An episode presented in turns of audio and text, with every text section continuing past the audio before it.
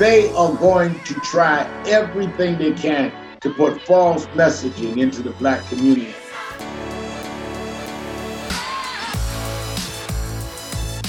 Today, I have the pleasure of sitting down with one of the nation's iconic civil rights activists.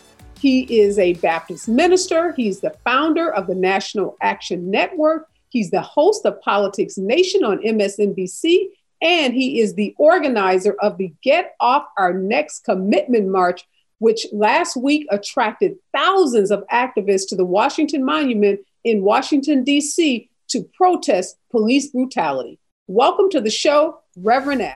Thank you so much for joining me. I have been an admirer of your work uh, as an advocate and a civil rights lawyer myself. I, you know, consider you to be one of the premier uh, activists fighting for this uh, thing we call justice. And I know when I look back over your career, uh, you've had over four decades uh, of fighting on the front lines and, and leading protest movements uh, for social justice. So, my first question to you is what's different today uh, when we look at the protest movements that have erupted following uh, the murder of George Floyd, and, and you look back over to what you were doing, say, in the 80s and the 90s? What's, what's different about these?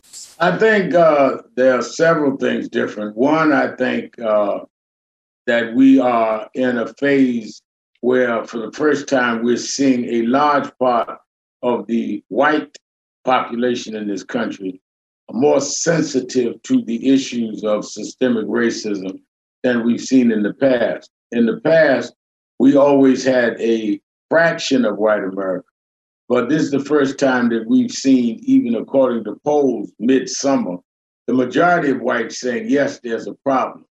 Uh, I think that that has also been demonstrated by uh, going to marches and rallies now.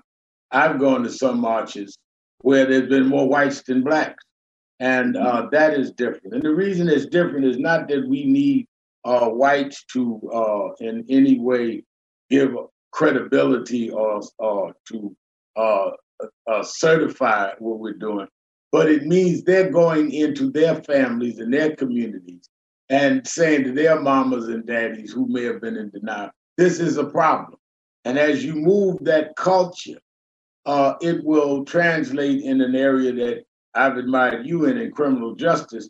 Those are the people that's going to be sitting on a jury. What a lot of people don't understand is that uh, there are three policemen indicted for the uh, death of George Floyd. Well, one of the reasons that I've said to the people that work with us in National Action Network or that come to our rallies or marches that we don't need to act in certain ways is there going to be 12 people in that box that will uh-huh. decide guilt or not. And we do not need them to feel that we're reckless or crazy or violent because they may assign that to George Floyd because you're a great uh, a, uh, a, lawyer. The defense lawyers for those cops to have to uh, want to say, you see how they're burning down the town? That's what George Floyd was like. That's why we couldn't contain him no other way. So we, by having the white population more sensitized, it makes potential jurors say, well, no, that's not how they are. My kid is in that movement. My nephew, my grandson. And we've never had that before. The other thing that we have differently is social media and technology. So in the 80s and 90s, when we were doing everything from uh, Bensonhurst, uh, HBO just did a thing on the Yusuf Hawkins case that I was involved in, or the Diallo case in the 90s. We didn't have a video. So it was our trying to say to the world that this happened. Imagine with no video, you would have only had a fraction of people believe that a cop would really put his knee on somebody's neck for eight minutes and 46 seconds. But you have the video now. And I think that the, the, the fact that we have social media, that you can put these things out and people can see it for themselves, has made a huge difference. Speaking of George Floyd's uh, murder that we all witnessed and, and that horrific, you know, eight uh, minute video where we saw that officers, ex officers, knee on his neck. You have preached so many of the eulogies of African American men that have been killed by police, including George Floyd's. And I want to play a portion of, of that fiery sermon you gave at his funeral and then get uh, your response to it on the other side. Oh, if you would have had any idea that all of us would react, you'd have took your knee off his neck. If you had any idea that everybody from those in the third ward to those in Hollywood would show up in Houston and Minneapolis and in Fayetteville, North Carolina, you'd have took your knee off his neck. If you had any idea that preachers, white and black, was going to line up in a pandemic, when we told to stay inside and we come out and march in the streets at the risk of our health, you'd have took your knee off his neck. I want to ask you, uh, Reverend Al, that metaphor that you're preaching about in terms of you would have took your knee off his neck. Who was that really directed to? It was directed at a system uh, that, uh, in many ways, I think makes it possible for a policeman to feel he could get away with that. Uh, at that was the uh, eulogy at the third funeral. I did the first funeral. I did using the same type of metaphor that the reason why we all could relate to that is because we've all had the experience of the system putting their knee on our neck. Uh, and and you know, I grew up a boy preacher, so I learned as a kid out of preaching before I could read and write well. So I'm an extemporaneous speaker. I might write one or two things down as notes, but I never speak from a manuscript. And uh, what happened was when I was doing the eulogy, it hit me. Why did this resonate so with me and many Black Americans? It's because the knee on the neck we understood. Because if it's at the job, if it's at the bank trying to get a loan, if it's we always had something on us holding us down and that's what George Floyd represented. That's where that metaphor came from.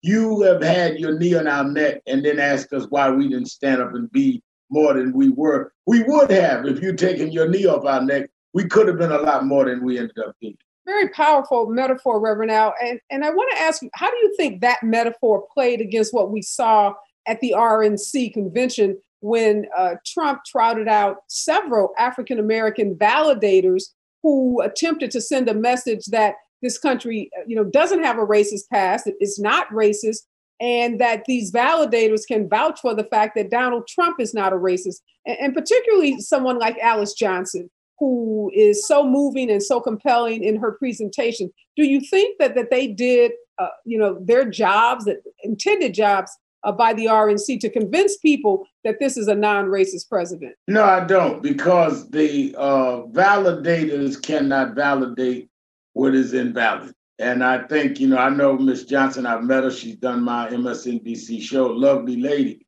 But you have to deal with the facts. The facts are Donald Trump has not done anything but try to, in, in many ways, offend and insult the Black community. He's defending Confederate statues saying it's part of our heritage. And the only reason Confederates have a statue is they fought to overthrow the government to keep us in slavery.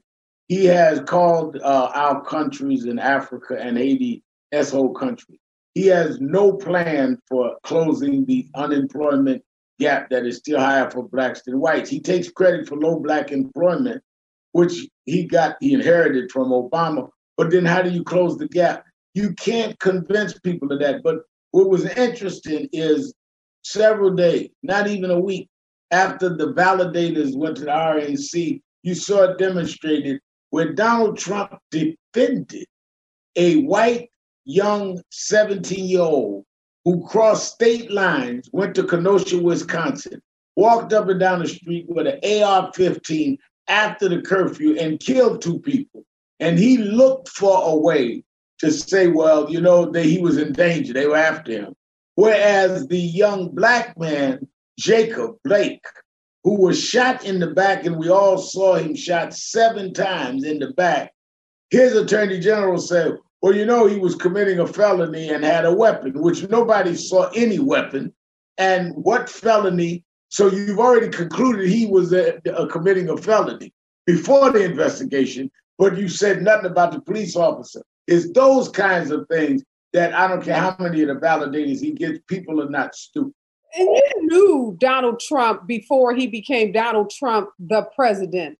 Uh, and he, you know, there are photographs of you uh, with Donald Trump again before he became the president. He actually has this tweet where he says Al Sharpton uh, loves Trump.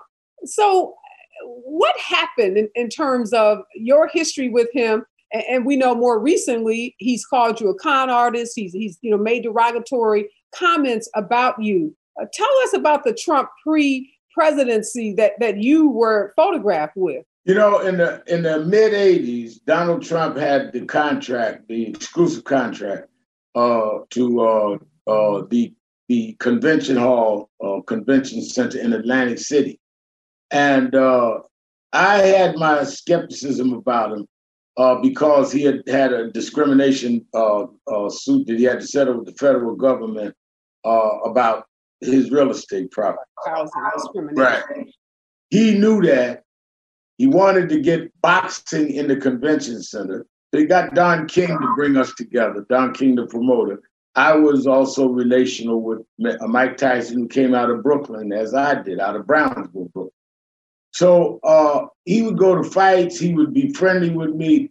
All of this ended like I'm not a bad guy. And uh, I'm still, all right, you know, it's fine. He came to my National Action Network convention. Uh, then he came out against the Central Park Five, and I marched on him. And uh, he was very upset how could Al march on me? You know, we go to fights together and all that. We didn't really go to fights together. We'd be at ringside because I was there as a guest to King and Tyson. He was there because he was a conventional. I was not his guest. But anyway, we met and I told him I think it was racist. I think these boys are innocent. They were convicted wrongly. He says, I disagree. It is not based on race. So we kind of left each other at a we'll see in the uh, uh, 90s, he came down National Action Network convention. Uh, one one of the pictures you showed, he came a night I honored James Brown. Another time when uh, Reverend Jesse Jackson, who was one of my mentors, uh, opened up the uh, Wall Street Project, and I was the speaker there in 97. He had Donald Trump there. That's where I'm leaning over talking to Jesse, and Trump was there. And he was a Democrat. He gave money to Democratic candidates, including the Clintons, everybody. But then he comes out with birtherism and he starts saying that Barack Obama was not born in the United States. And I felt this was absolutely racist. This was absolutely us against them. And by then I had started my MSNBC show and I was pounding on him every night. He had a lawyer, ironically named Michael Cohen, who went to school with a friend of mine. And they called and said, why is Al calling Donald a racist? He knows them. They had the problem with Central Park, but can't they talk? He arranged, I went over to Trump Towers and met with him. I said, first of all, I did not call you a racist yet, but I said what you're saying is racist. And I explained to him this us against them stuff is pure race politics.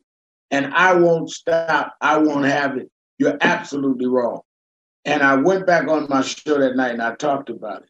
And from then on, we he just went further and further in this race drum thing.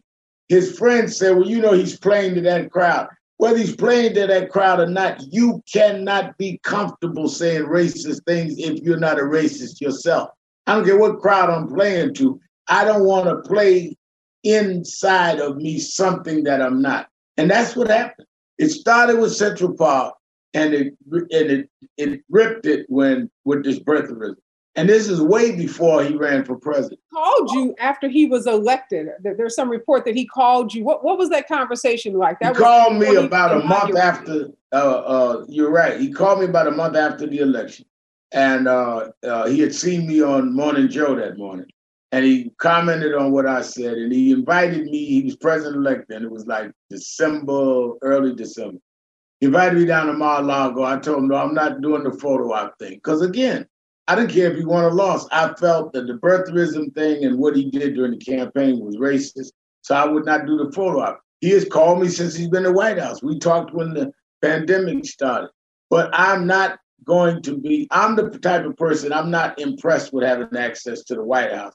I'm impressed in getting something done out of the White House. And I do not think Donald Trump intends to do anything for all Americans. He intends to play for certain crowd. So, so Reverend, I have to ask you, how did this man who you just said gave a lot of money to Democratic candidates, came to your National Action Network conventions, uh, you know, was involved in some kind of business activity with Reverend Jesse Jackson. How does he go from being a supporter of Democratic causes to being the commander in chief of, of you know racist dog whistles uh, and this kind of race baiting politics that we've seen played out over the last three and a half years? It's a great question. I think the only uh, way you can answer one of two things: one, these were deep seated feelings he always had that he bailed, uh, and two, that he doesn't mean anything at all. He just does whatever works for him at the moment. So he wasn't sincere when he would deal with us then, and he's not sincere when he's dealing with them now. He's just for Donald Trump. Either one is just as bad, or it could be a reasonable combination of both. And maybe that explains, Reverend Al, why to this day he continues to say that he has been the best president for African Americans since Abraham Lincoln. He says that over and over again. He said it in his RNC uh, acceptance speech. And he cites, you know, his job numbers for African Americans. He cites the first step of criminal justice reform legislation, and then he cites these opportunity zones. But, but can you explain, having been in this fight for social justice for 40 years, why is that statement so blatantly false? It is blatantly false because, first of all, the unemployment numbers went down nationwide. Uh, in fact, President Barack Obama, who inherited an economy that was going through the uh, the toilet, those numbers started going down under Obama, and Obama created more jobs per month than Trump has done. So as employment went down, black unemployment went down. He didn't do that. That was the cost that he inherited. And he has never, in quoting that, said, but black unemployment is still higher than white unemployment. And he's never talked about how he reconciles that. The opportunity zones has helped as many of his business friends that go in these zones and create businesses and get the money as it has anyone else. And in terms of his saying about the uh, uh, the Second Chance Act, a lot of that was engineered by Cory Booker and Hakeem Jeffries and others to get it through the Congress. And it was a next step after Obama's commutation plan. When Obama was in, Obama commuted more sentences than the last 11 presidents. Put the figures up of the people that Trump has let out of jail and put the figures up of what Obama let out of jail, and you'd see how absurd that is. And I'm saying Obama not only because I had access to Obama as I did Clinton, but that was just the president before him. So to say that he was the best president since Lincoln, you don't even have to go through the list of four or five of before him. Just the one right before him let more people out and commuted more sentences, set up policies about voting, set up policies around uh, policing with consent decrees. For him to say that, it would be laughable if it wasn't so sick that he has done more for blacks. Done what? Everything that he claims I've just discussed, and he can't cover anything else. This is the first administration that I can't even tell you the black that you go to in the West Wing to talk to. The last one and the only one he had of any visibility was Omarosa, who calls him a racist herself now. The rhetoric coming out of, of the White House and Trump doesn't just stop at Donald Trump. We, we are hearing it now from so many of his cabinet members, including Bill Barr, who just did an interview this week on CNN where he suggested that the narrative that African American men are killed disproportionately at higher rates than, than non African Americans is a false narrative how do we push back on that kind of false information, uh, particularly around police brutality in this moment where we're having this reckoning around race?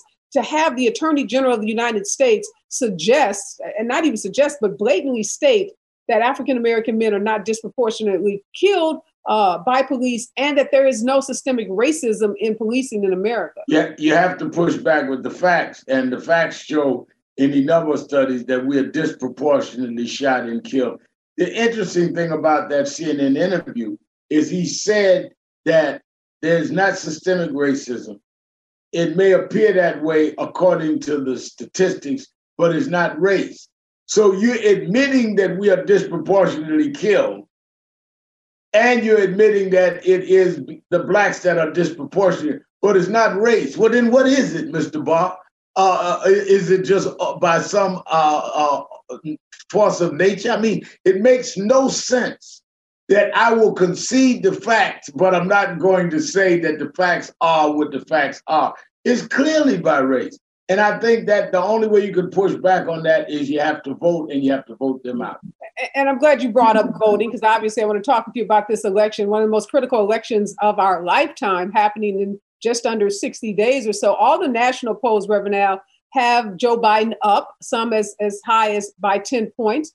Uh, we see, though, in some of the swing states, and it's so important because we know elections aren't national, they happen in these swing states in terms of the president, that they're, they're starting to, to tighten. Why do you think, in the midst of this mishandling of the pandemic, all the, the racial hate that's being spewed by Donald Trump, we don't see a larger gap between Biden and Trump, particularly in some of those swing states? I think that uh, this law and order facade that he's trying to build is some of what is uh, happening to tighten the polls, which is why I've said to people that we cannot play into his hand. I grew up in the North, raised in Brooklyn, New York, but I joined the King movement when I was young. So I believe in nonviolence.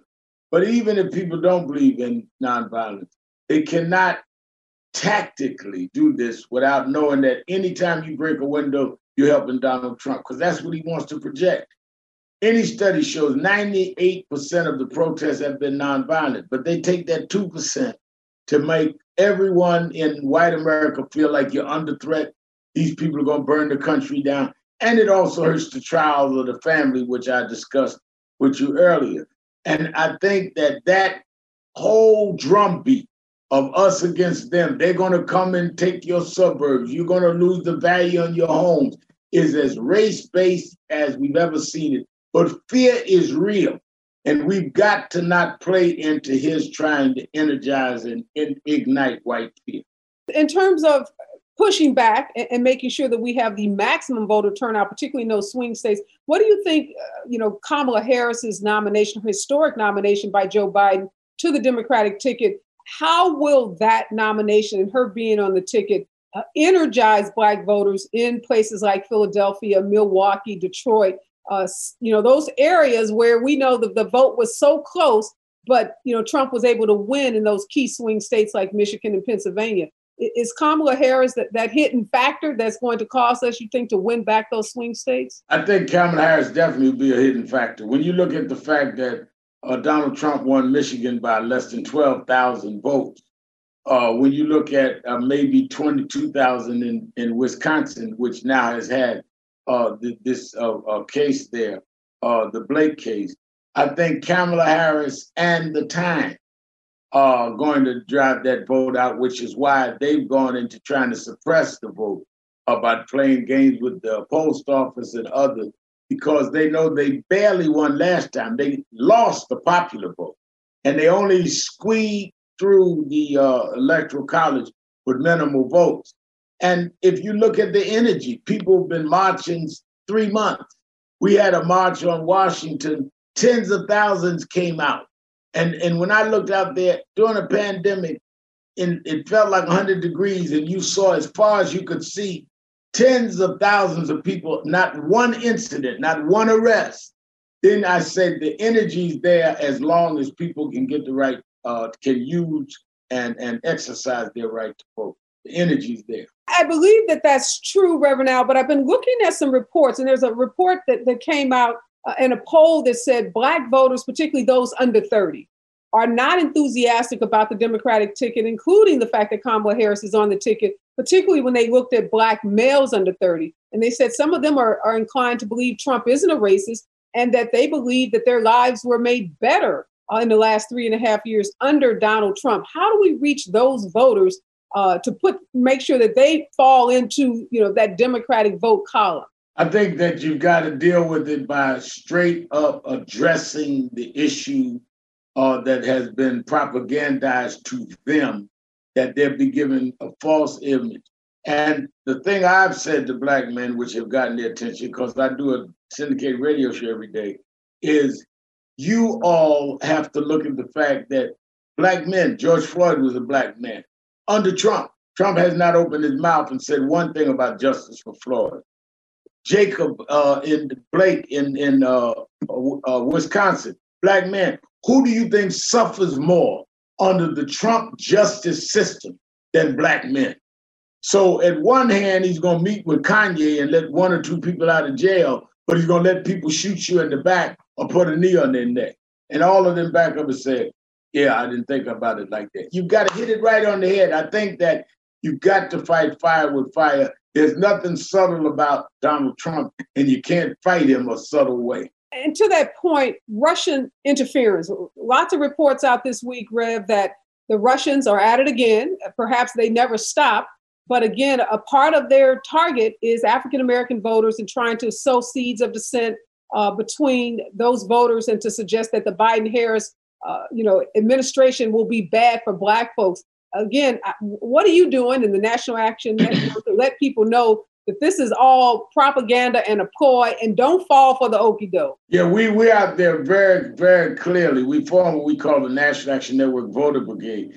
We're out there now all over social media and, and out in the community as much as you can under COVID 19 letting people know that not only are they coming with this, that you need to be aware of it. I do it on my radio show every day. Look for the propaganda. They used it last time. They created sites acting like they were with Black Lives Matter to attack Hillary. All of that and more is coming. They are going to distort things. You have to counter program now. Don't wait. I had a, a Zoom call with the leaders of the major civil rights organizations just last night, uh, Urban League, Legal Defense Fund, and all. Don't wait. Let's get out ahead and tell people what's coming. They are going to try everything they can to put false messaging into the Black community, particularly among Black men. And you've got to remind them that Donald Trump went to Kenosha and met with law enforcement. Biden went and met with the Blake family. Donald Trump would even call the Blake family Said the only way I'll talk is if their lawyers are not on the phone. But he's going to have the attorney general sitting there, who has already prejudiced his own investigation, saying that Blake was committing a felony. Black men need to be talked to and warned directly. Black people need to be warned directly. It's coming. They will have a social media campaign that'll make you think Joe Biden was a Confederate while they're the ones defending the Confederate statue. Just one last question before I let you go, Reverend. We got 60 days less than 60 days, what is the most critical thing that you think you know we should be doing as a, as a community as african american community to make sure that we're not stunned like we were you know after the 2016 election where you know we, we just couldn't believe that donald trump uh, had won the white house now we know it's possible and we know that there is a pathway to victory for uh, trump for a second term so what is the most critical thing you think we can all do uh, so that we are playing our parts uh, in this election in November. We need to prepare right now, plan how we're going to vote and get everyone in our household, in our social circle, whether it's fraternity, sorority, church, to vote. We need to act as though we are 15 points behind on the polls.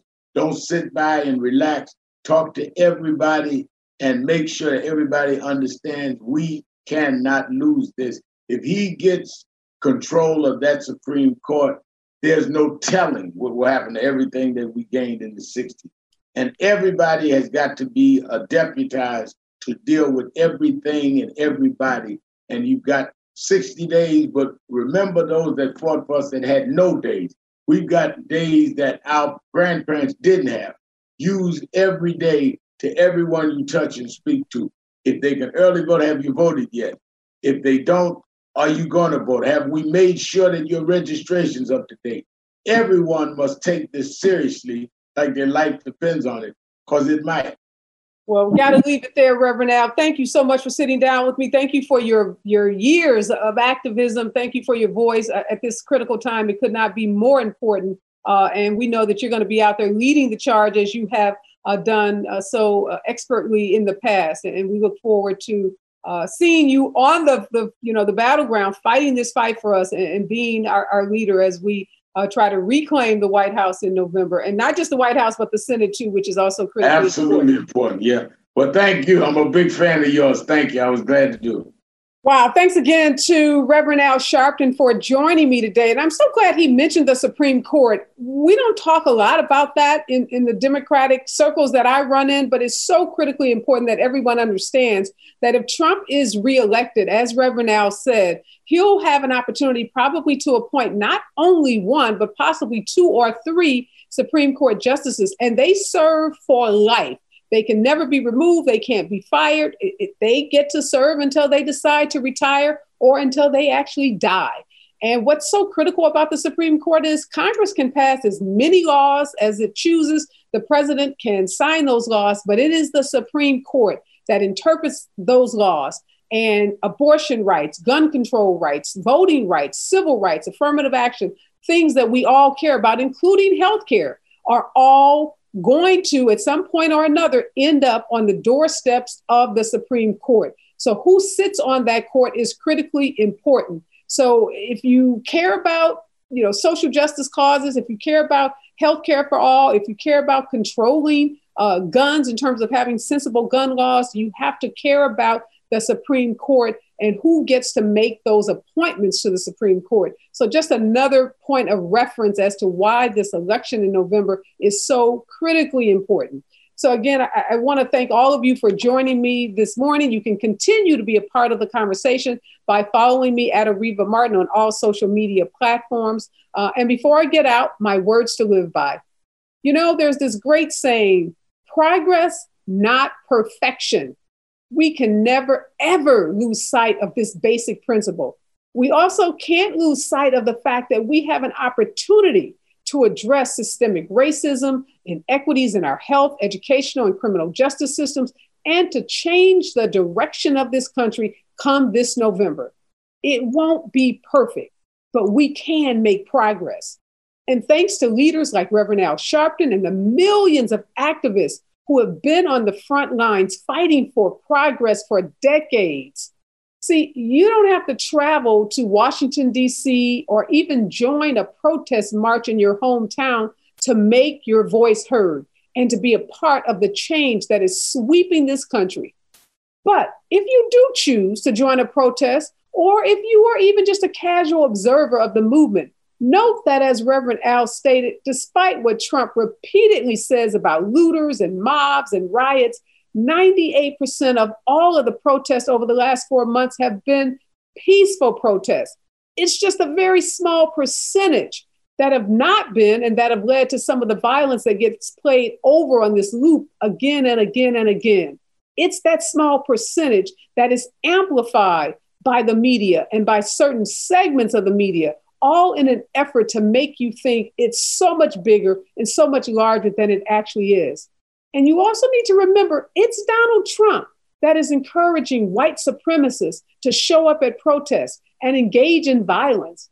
And it is Donald Trump who is defending the actions of Kyle Rittenhouse while refusing to even acknowledge the tragedy that happened to George Floyd, Breonna Taylor, or Jacob Blake we can't fall for Trump's fake news and propaganda about protests, about race, about the fight for justice, about this November election. Don't let his decisive rhetoric deter or discourage you from participating in the November election and from voting. As Reverend Al said, we all have to be so incredibly diligent about our vote this time around. We've got to figure out where our polling place is. We have to figure out if we're going to vote by mail. We have to get that ballot. We have to return it as soon as we get it. We have to know where those drop boxes are in our communities. We have to know where we go to vote if we want to vote in person. And then we've got to talk to our neighbors, our relatives, our coworkers, those in our uh, immediate circles, and even those beyond, those that we know online, our virtual friends. We've got to make sure that everyone knows the importance of registering to vote and to actually getting out and voting in this election because it's not just the White House, it's the Senate, it's the Congress, it's state uh, elections as well. There's state houses at play, there are governorships at play. There is so much riding on this election. And you don't want to sit this one out. You don't want to be on the sidelines. And I can't tell you that your vote will make this country perfect, but what I can tell you is your vote will make a difference. I'm out, y'all. Be safe. Don't forget to wear your mask. And don't forget, we are all in this together. Thanks for joining me for this episode of a special report. Please take a moment to share, subscribe, and rate this podcast. I always want to hear your thoughts. You can share your comments with me on Facebook, Instagram, Twitter, and LinkedIn by following at Areva Martin. Thanks and be safe out there.